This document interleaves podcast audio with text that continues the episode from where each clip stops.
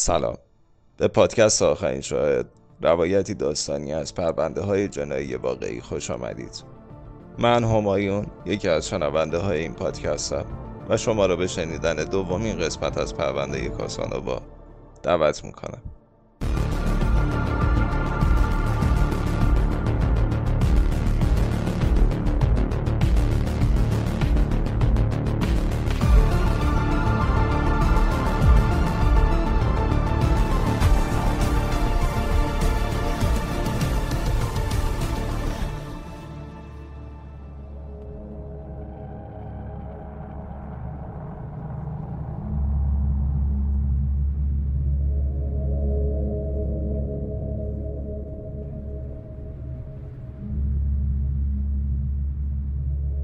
تو سلول پال تو زندان فلوریدا یه نامه به آنجلا کوویک پیدا شد.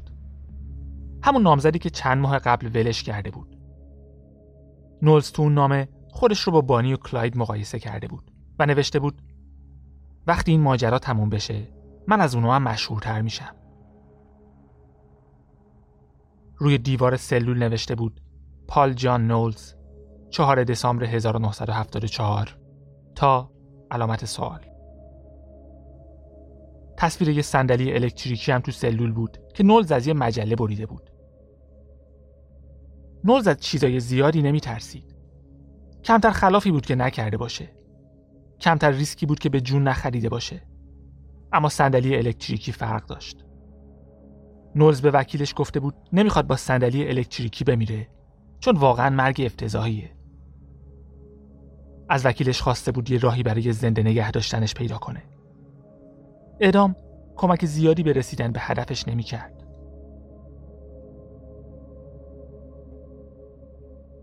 پال جان نولز از سن کم درگیر خلاف بود. بیشتر بچگیش تو مدرسه بازپروری فلوریدا گذشت.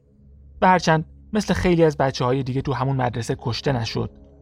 معلوم نیست چه بلاهای جسمی و روحی دیگه ای سرش اومد. نولز قطعا اصلاح و تربیت نشد. چون تو جوونیش هم یاد نگرفت چطوری تو اجتماع زندگی کنه. قفسش از مدرسه بازپروری به زندان تغییر کرد. نولز مثل جاناتان از زندگی روزمره دوروبریاش خسته شده بود. اما برعکس جاناتان دنبال پرواز نبود. یا حداقل تعریفش از پرواز فرق داشت. تابستون 1974 به قید وسیقه آزاد شد.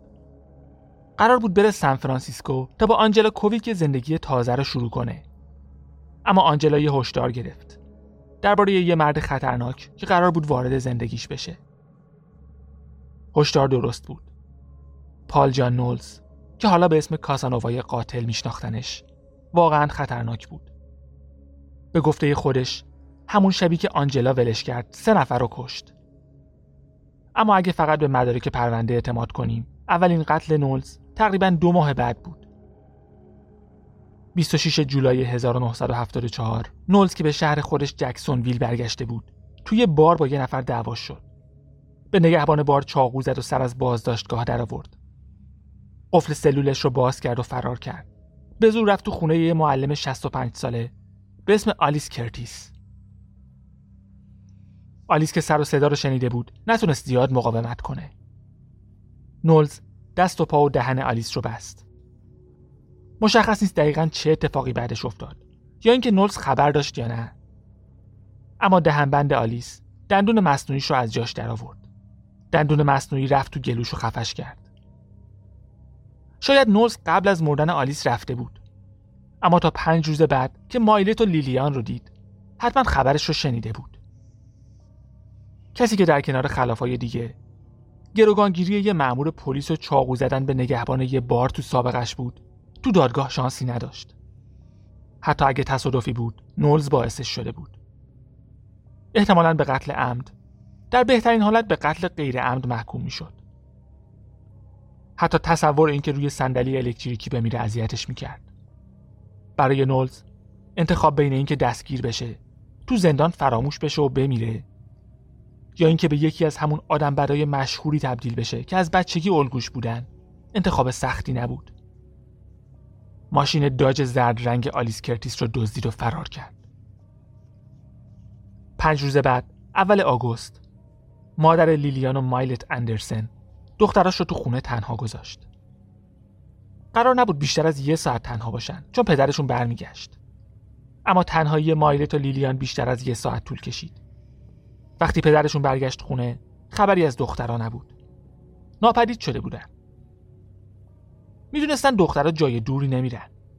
مایلت آسم داشت و لیلیان مشکل تیروید هر دو خواهر دارو مصرف می‌کردن. پلیس ماه‌ها دنبالشون میگشت. اما هیچ ایده ای نداشتن که کجا رفتن یا چه بلایی سرشون اومده. همسایه های ماشین زرد رو دیده بودن. اما هیچکس فکرشو نمی‌کرد اون پال جان نولز تو ماشین آلیس کرتیس باشه. فقط نوارای ضبط شده نولز بود که سرنوشت بچه ها رو مشخص کرد. نولز می‌خواست ماشین آلیس رو یه گوشه کناری ول کنه که دخترها رو دید. می‌تونست مسئله مهمی نباشه. لیلیان و مایلت می‌تونستن مثل خیلی از آدمای دیگه ای باشن که نولز تو اون پنج روز از کنارشون رد شده بود. اما نبودن. مادر نولز دوست مادر لیلیان و مایلت بود. نولز میترسید دخترها شناساییش کنن و پلیس اون ماشین زرد رو به معلم پیری ربط بده که چند روز پیش مرده بود. یه ماشین زرد داشت. و اتفاقا خبری هم از ماشینش نبود. پس دخترها رو دزدید. خفشون کرد و جسدشون رو توی مرداب انداخت. پدر لیلیان و مایلت تا آخر عمرش حاضر نشد قبول کنه که بچه هاش مردن. می‌گفت نول درباره قتل بچه ها بلوف زده. امیدوار بود هنوز زنده باشن چون جسدشون پیدا نشده بود. بیشتر از 20 سال به همین امید زنده موند و تازه بعد از مرگش بود که مادر بچه ها براشون سنگ قبر خرید.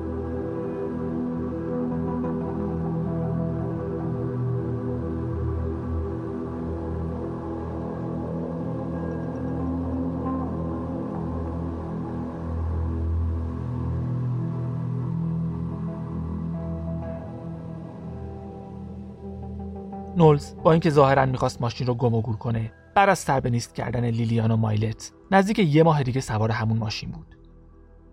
اولش ریسک بود اما حالا همون ریسک به یه چیز هیجان انگیز تبدیل شده بود. نولز قطعا از اینکه احساس کنه از پلیس زرنگتره لذت می‌برد. سواری تو روز روشن و جلوی چشم همه با ماشینی که می‌تونست به سه فقر قتل ربطش بده هم هیجان انگیز بود هم تشنه ترش می‌کرد. اینقدر که برای پیدا کردن قربانی بعدی زیاد دور نشد. دوم آگوست یعنی فقط یه روز بعد از کشتن لیلیان و مایلت خونه مارجری ها رو تو شرق جکسون ویل پیدا کرد. یکی از همسایه ها گفته یه مرد قد بلند با موهای قهوه‌ای روشن در خونش رو زده و دنبال یه نفر میگشته که نمیشناختش. احتمالا یه اسم علکی برای اینکه مردم در رو باز کنن و حالت تدافعی نگیرن. به هر حال در رو براش باز نکرده بود و مرد با یه ماشین زرد دور شده بود. ظاهرا نولز دوباره به همون محله برگشت و احتمالا همون حقه رو این بار روی مارجری ها اجرا کرد. مارجری در رو باز کرد و در نهایت با جوراب خودش خفه شد. نولز به روش های مختلفی آدم میکشت اما خفه کردن روش مورد علاقش بود. مخصوصا خفه کردن با جوراب. خفه کردن معمولا یه جنایت بر اساس فرصت تلقی میشه. چون نیاز به ابزار خاصی نداره و دست خالی کافیه. اما خفه کردن با جوراب یا لباس زیر قربانی فرق داره. آمارا میگن 50 درصد قاتلای سریالی انگیزه های جنسی دارن. اما جنایت بر اساس شهوت یه مورد خاص داره چیزایی مثل تجاوز بریدن آلت جنسی مردخواهی آدمخواری یا خوردن خون قربانی. خیلی از قاتلایی که تو این گروه قرار می‌گیرن فانتزیای خشن دارن. و اغلب قربانیشون رو در حین رابطه جنسی می‌کشن. اگه تمایلات سالیستیکشون بیشتر باشه خشونتشون بیشتر برای رسیدن به حس کنترل روی قربانیه. و البته خار و خفیف کردن قربانی. روانشناسای جنایی فکر می‌کنن همین حس تحقیر قربانیه که کار رو به جوراب و لباس زیر میکشونه. نولزی اسلحه و یه تلویزیون از آپارتمان مارجری هاو دزدید تلویزیون رو به جکی نایت هدیه داد. همون زنی که سه تا بچه داشت و اتفاقا بچه هاشم رابطه خوبی با نولز داشتن. وقتی نولز تو کل کشور میچرخید و آدم میکشت هر از گاهی به جکی و بچه ها سر می‌زد. براشون هدیه می آورد و درباره زندگی و کارش شوخی می‌کرد. می‌گفت دزدی می‌کنه و میخندید. جکی زیاد جدی نمی‌گرفت. هرچند باید می‌دونست با سابقه ای که نولز داره پشت این شوخی باید یه چیز جدی تری باشه.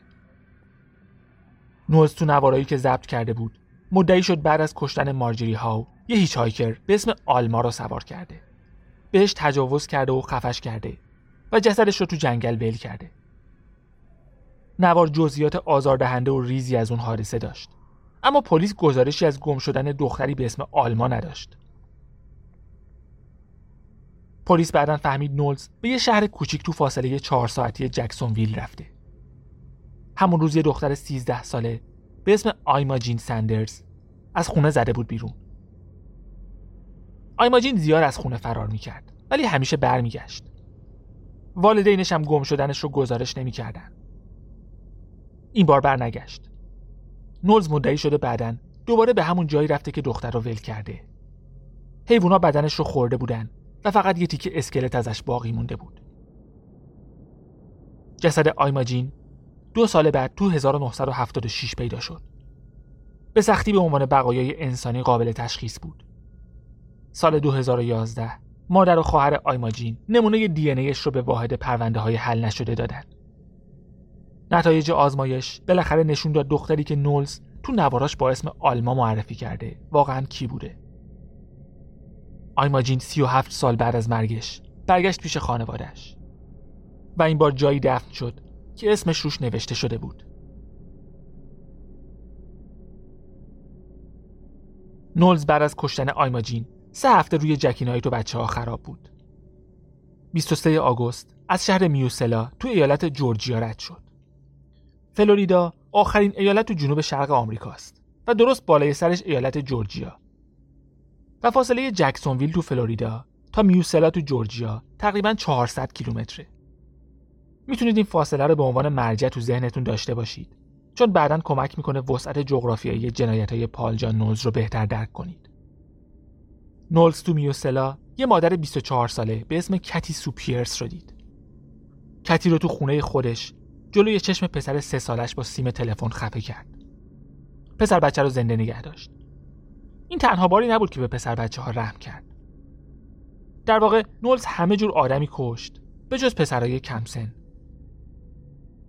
شاید چون یاد بچگی خودش میافتاد و واقعا هنوز یه چیز خوبی توی بخشی از وجودش مونده بود که حداقل به قربانیایی که خیلی شبیه خودش بودن رحم می‌کرد. در هر حال جسد کتی سوپیرس رو تو هموم خونش ول کرد و به سمت شمال رفت. از هر مسیری که رفت حداقل از دو ایالت رد شد تا به ایالت اوهایو تو فاصله 1100 کیلومتری رسید. سوم سپتامبر دو هفته بعد از آخرین قتل ثبت شدهش توی بار چند تا نوشیدنی با مردی به اسم ویلیام بیتس خورد و با هم غیب شدن. پلیس ماشین داج زرد رو کنار بار پیدا کرد و جسد ویلیام بیتس یه ماه بعد تو جنگل پیدا شد. دست و پاش با چسب برق بسته شده بود و خفه شده بود. فکر می‌کنن نولز از اینکه بپذیره گراست شرم داشته. به خاطر همین مردایی که به نوعی شاهدی بر گرایش بودن رو کشته. شاید هم اینقدر فلسفی نبود. شاید فقط ویلیام بیتس رو کشت چون دلش می‌خواست. کارت اعتباری و شورولت قرمزش رو هم برداشت. پلاکای مختلفی رو میدوزید و با پلاک اصلی ماشین جابجا می‌کرد. تو هفته بعد رفت به مونتانا یوتا و بعد نوادا تو غرب آمریکا تو فاصله 3000 کیلومتری اوهایو 12 سپتامبر دست و پای یه زوج 60 ساله کالیفرنیایی به اسم امت و لوئیس جانسون رو بست به سرشون شلیک کرد پول نقد و کارت اعتباریشون رو دزدید یک هفته طول کشید تا جسدشون پیدا بشه و بعد از اعترافای نولز تو نواراش بود که فهمیدن کار اون بوده مثل قربانی بعدی شارلین هیکس که 21 سپتامبر موتورش رو کنار جاده پارک کرد. معلوم نیست چرا اما فرصت خوبی برای نولز بود. بهش تجاوز کرد و خفش کرد. جسدش رو از روی سیم خاردار رد کرد و لای بیشه ها مخفی کرد. جسد چهار روز بعد پیدا شد. تا اینجا ظرف دو ماه ده نفر رو کشته بود و به نظرم نمی اومد دست بردار باشه. 23 سپتامبر با آن داوسن تو آلاباما آشنا شد. تقریبا یه هفته با هم سفر کردن اما زیاد شبیه بانی و کلاید نبودن نولز بعد یه هفته ازش خسته شد اونو کشت و جسدش رو تو میسیسیپی انداخت تو دو هفته بعد دوباره برگشت شرق و از اوکلاهاما میزوری آیووا و مینسوتا رد شد تا به کانکتیکات برسه. 16 اکتبر در خونه کارن واین رو زد. کارن خونه نبود اما دختر 16 سالش دان چرا. به زور وارد خونه شد. به دان تجاوز کرد و با جوراب نایلونی خفش کرد. کارن قبل از رفتن نولز از راه رسید. نولز همون بلا رو سر کارن هم آورد. یه دستگاه پخش و یه سری آلبوم موسیقی دزدید که به جکی نایت هدیه داد و یه ضبط صوت که برای ضبط اعترافاش استفاده کرد. 18 اکتبر وارد خونه دوریس هاوزی 53 ساله تو ویرجینیا شد. بهش گفت فقط یه اسلحه می‌خواد. بعد راهش رو می‌کشه و میره. دوریس هوزی اسلحه شوهرش رو داد. نولز پرش کرد. به دوریس شلیک کرد. اسلحه رو گذاشت کنار جسد و رفت. این بار نه خبری از رفتارای جنسی بود نه دزدی. فقط کشت که کشته باشه. دوباره برگشت فلوریدا. دو تا هیچ هایکر رو سوار کرد اما پلیس ماشینش رو نگه داشت. هنوز ارتباطش با قتلا معلوم نبود. پلاک ماشینم عوض کرده بود. پس پلیس ولش کرد بره. اما دیگه نمی‌تونست مسافراش رو بکشه. تو مایمی پیادهشون کرد و مستقیم رفت دفتر وکیلش. گفت باید یه چیزی بهت بگم. آمادگیشو داری؟ من یه قاتل سریالیم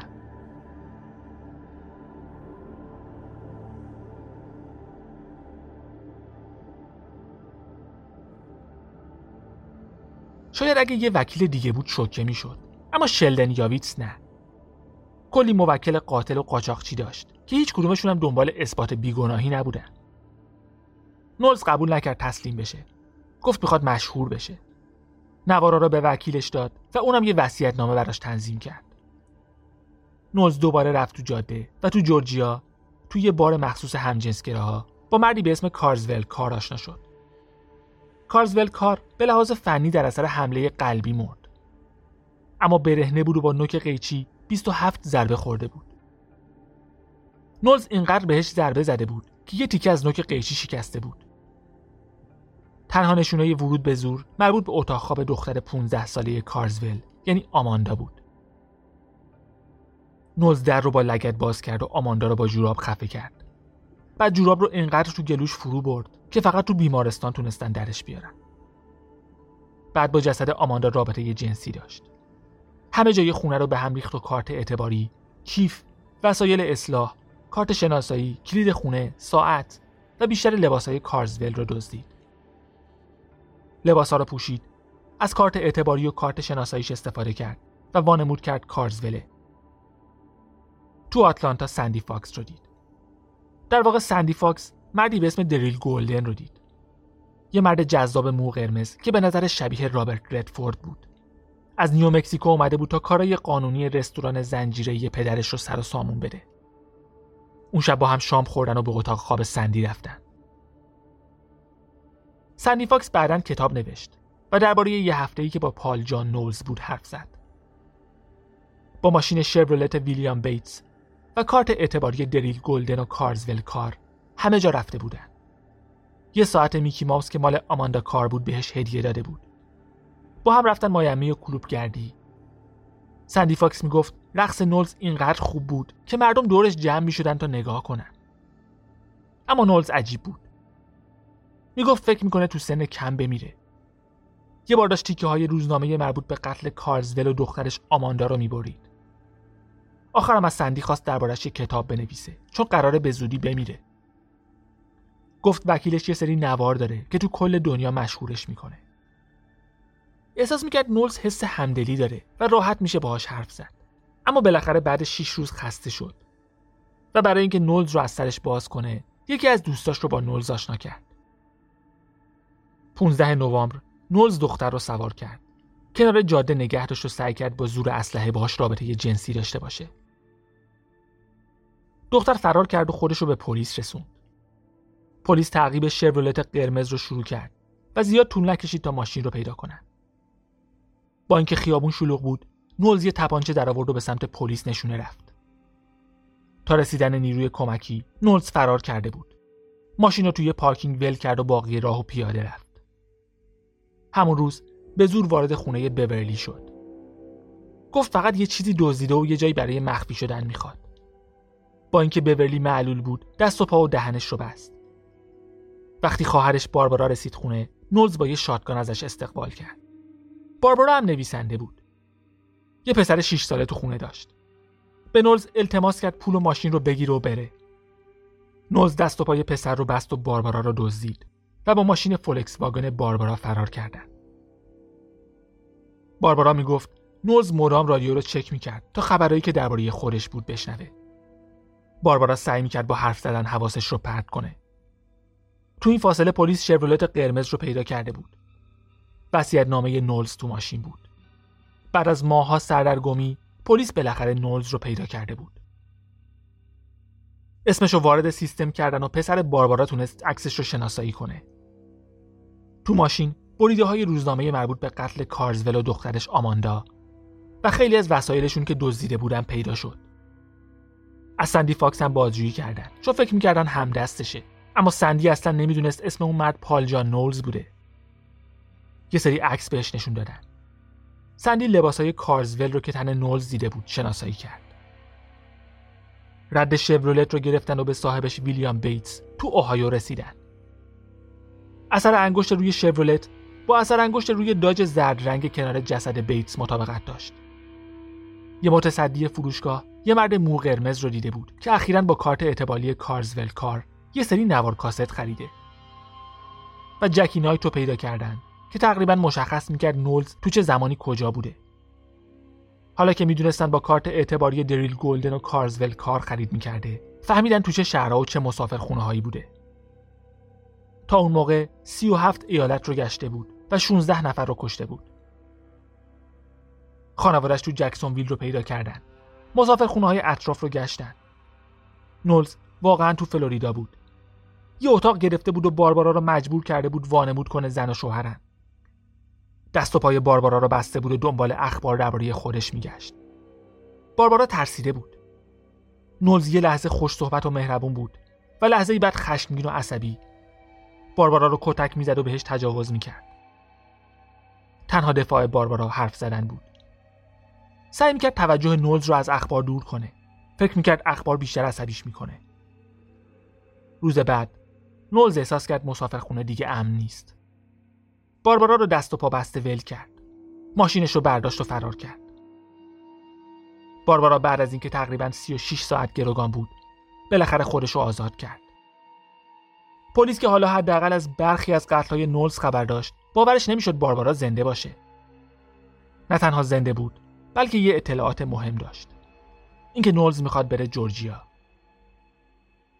یه مأمور پلیس به اسم چارلز یوجین کمبل 45 دقیقه مرز جورجیا ماشین نولز رو نگه داشت. نولز با تپانچه به مأمور کمپل حمله کرد. اسلحه‌اش رو گرفت و مجبورش کرد به خودش دستبند بزنه. انداختش تو ماشین پلیس و فرار کرد. با همون ماشین پلیس جلوی جیمز مایر رو گرفت. هر دو نفر رو انداخت پشت ماشین جیمز مایر و با گروگانای جدیدش دور شد. تو جورجیا برای بنزین زدن توقف کرد. مسئول پمپ بنزین تعجب کرده بود چرا یه پلیس صندلی عقب نشسته. اما معمول کمپل چیزی نگفت.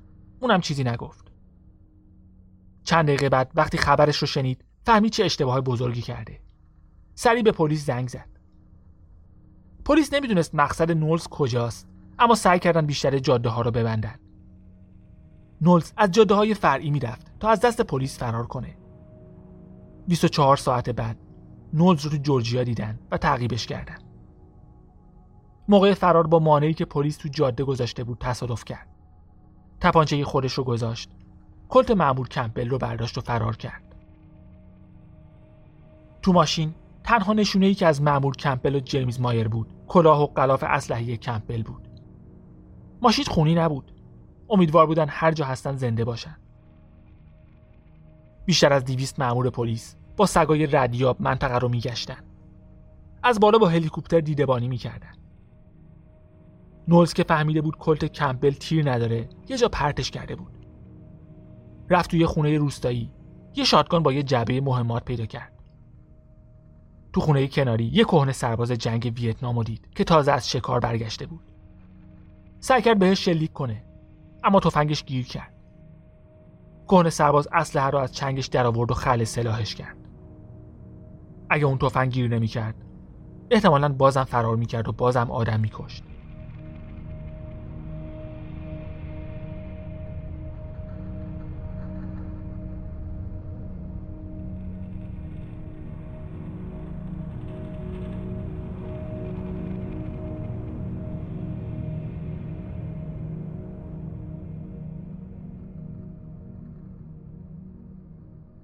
وقتی بازداشتش کردن یه لشکر خبرنگار دورش جمع شده بودن ازش سوال میپرسیدن. نولز میخندید و لذت می‌برد. هیچ وقت اینقدر احساس مهم بودن نداشت.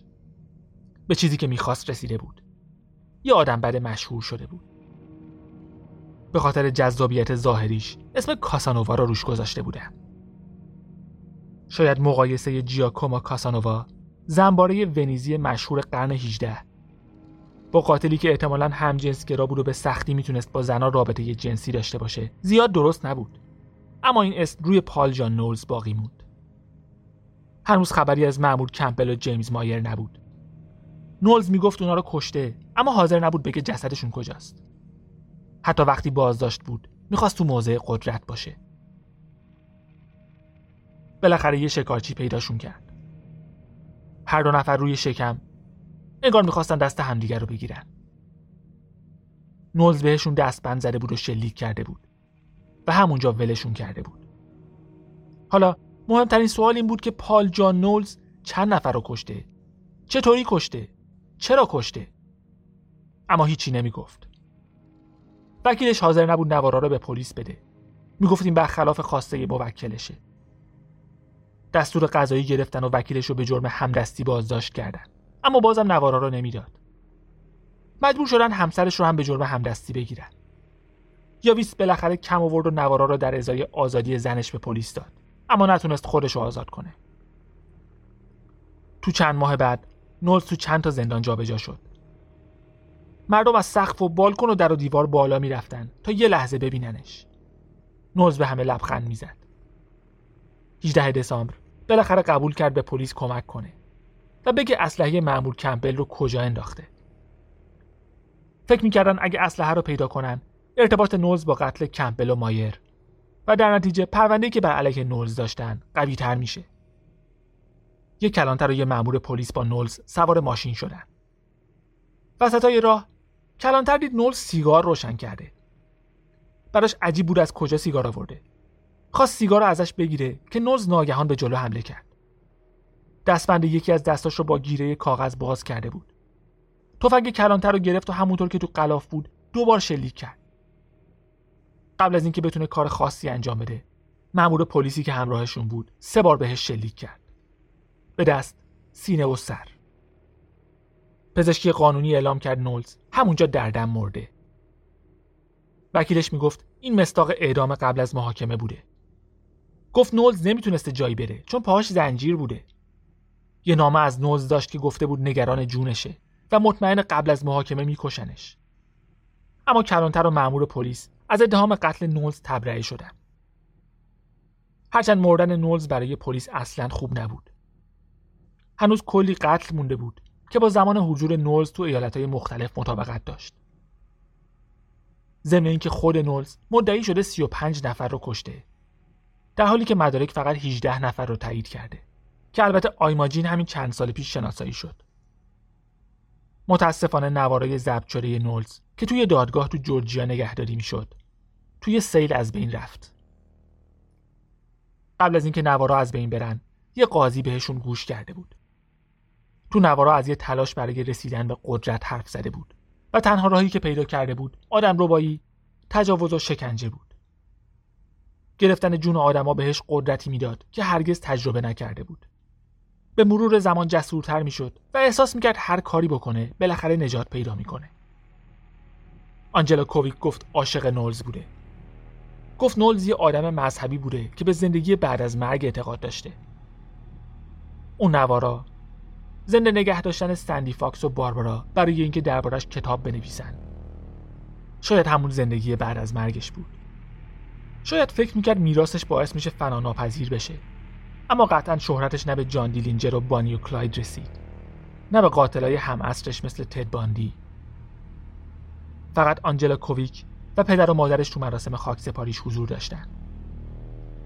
کیشیش مراسم هم حاضر نشد براش دعا کنه که روحش در آرامش باشه.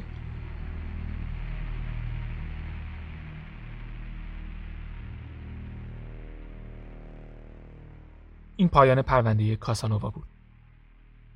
امیدوارم از این پرونده خوشتون اومده باشه و اون رو به دیگران هم معرفی کنید تا شنبه آینده مراقب خودتون باشید و به امید دیدار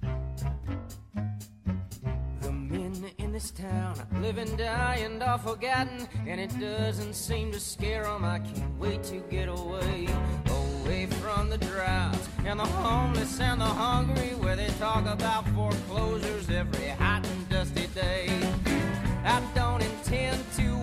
my life around here. I got it all mapped out.